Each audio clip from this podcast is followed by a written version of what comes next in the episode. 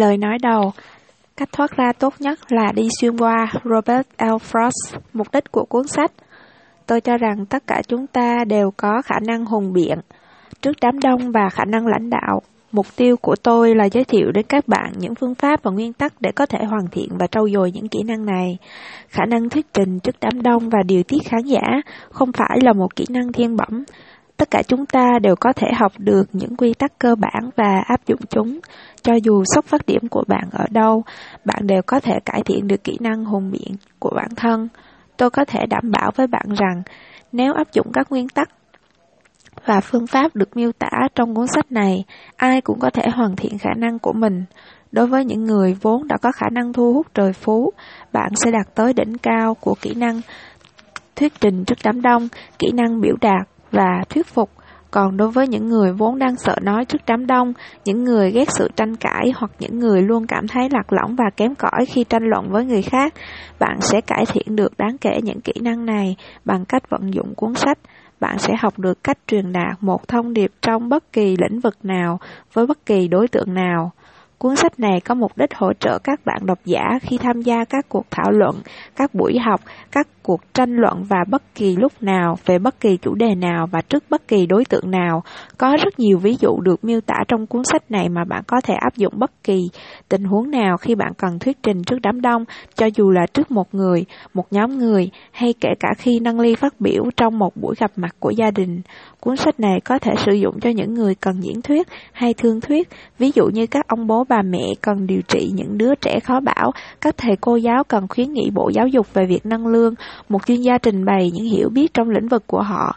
Chuyên gia là những người trình bày một chủ đề mà họ biết chuyên sâu cho một nhóm người, ví dụ như một chỉ huy quân sự, một giáo viên phổ thông, một nhà lãnh đạo trẻ hoặc một giảng viên đại học. Trong cuốn sách này, một mặt tôi sẽ thảo luận về các phương pháp và phương thức hỗ trợ việc việc giảng dạy những chủ đề mới và đảm bảo người nghe sẽ hấp thụ được kiến thức đó.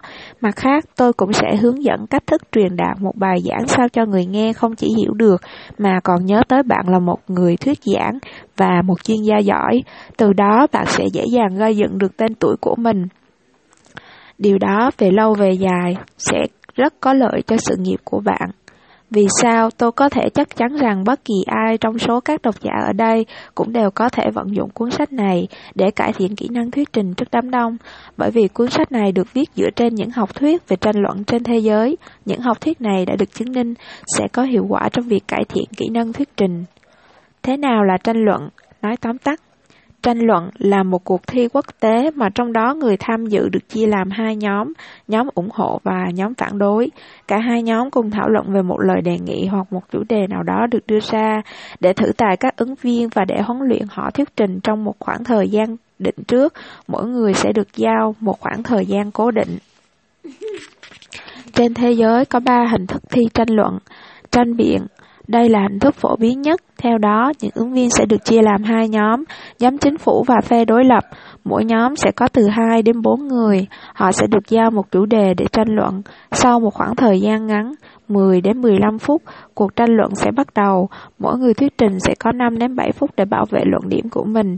Những người thuyết trình sẽ trình bày luân phiên. Đầu tiên đại diện bên chính phủ sẽ trình bày tình huống của mình, sau đó tới đại diện phe đối lập và tiếp tục như thế.